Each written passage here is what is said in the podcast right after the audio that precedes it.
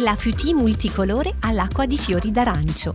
Ingredienti: 600 g di prugne miste a piacere, denocciolate tagliate a metà, 160 g di zucchero di canna, 3 uova grandi, i semi di mezzo baccello di vaniglia, 70 g di farina 00, 25 g di farina di mandorle, un cucchiaino raso da caffè di noce moscata grattugiata, mezzo cucchiaino di sale, un cucchiaino di acqua di fiori d'arancio, 240 ml di latte, burro per lo stampo e zucchero a velo.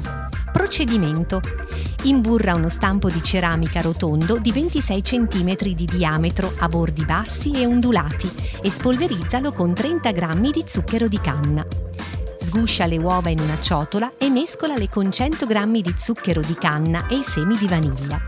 Unisci la farina 00 e quella di mandorle, la noce moscata e il sale e mescola con una frusta finché tutta la farina sarà incorporata in maniera omogenea. Diluisci il composto versando gradatamente il latte e l'acqua di fiori d'arancio, continuando a mescolare con la frusta fino a ottenere una pastella fluida e liscia. Versa la pastella nello stampo e disponici sopra le prugne divise a metà, con la parte tagliata rivolta verso l'alto.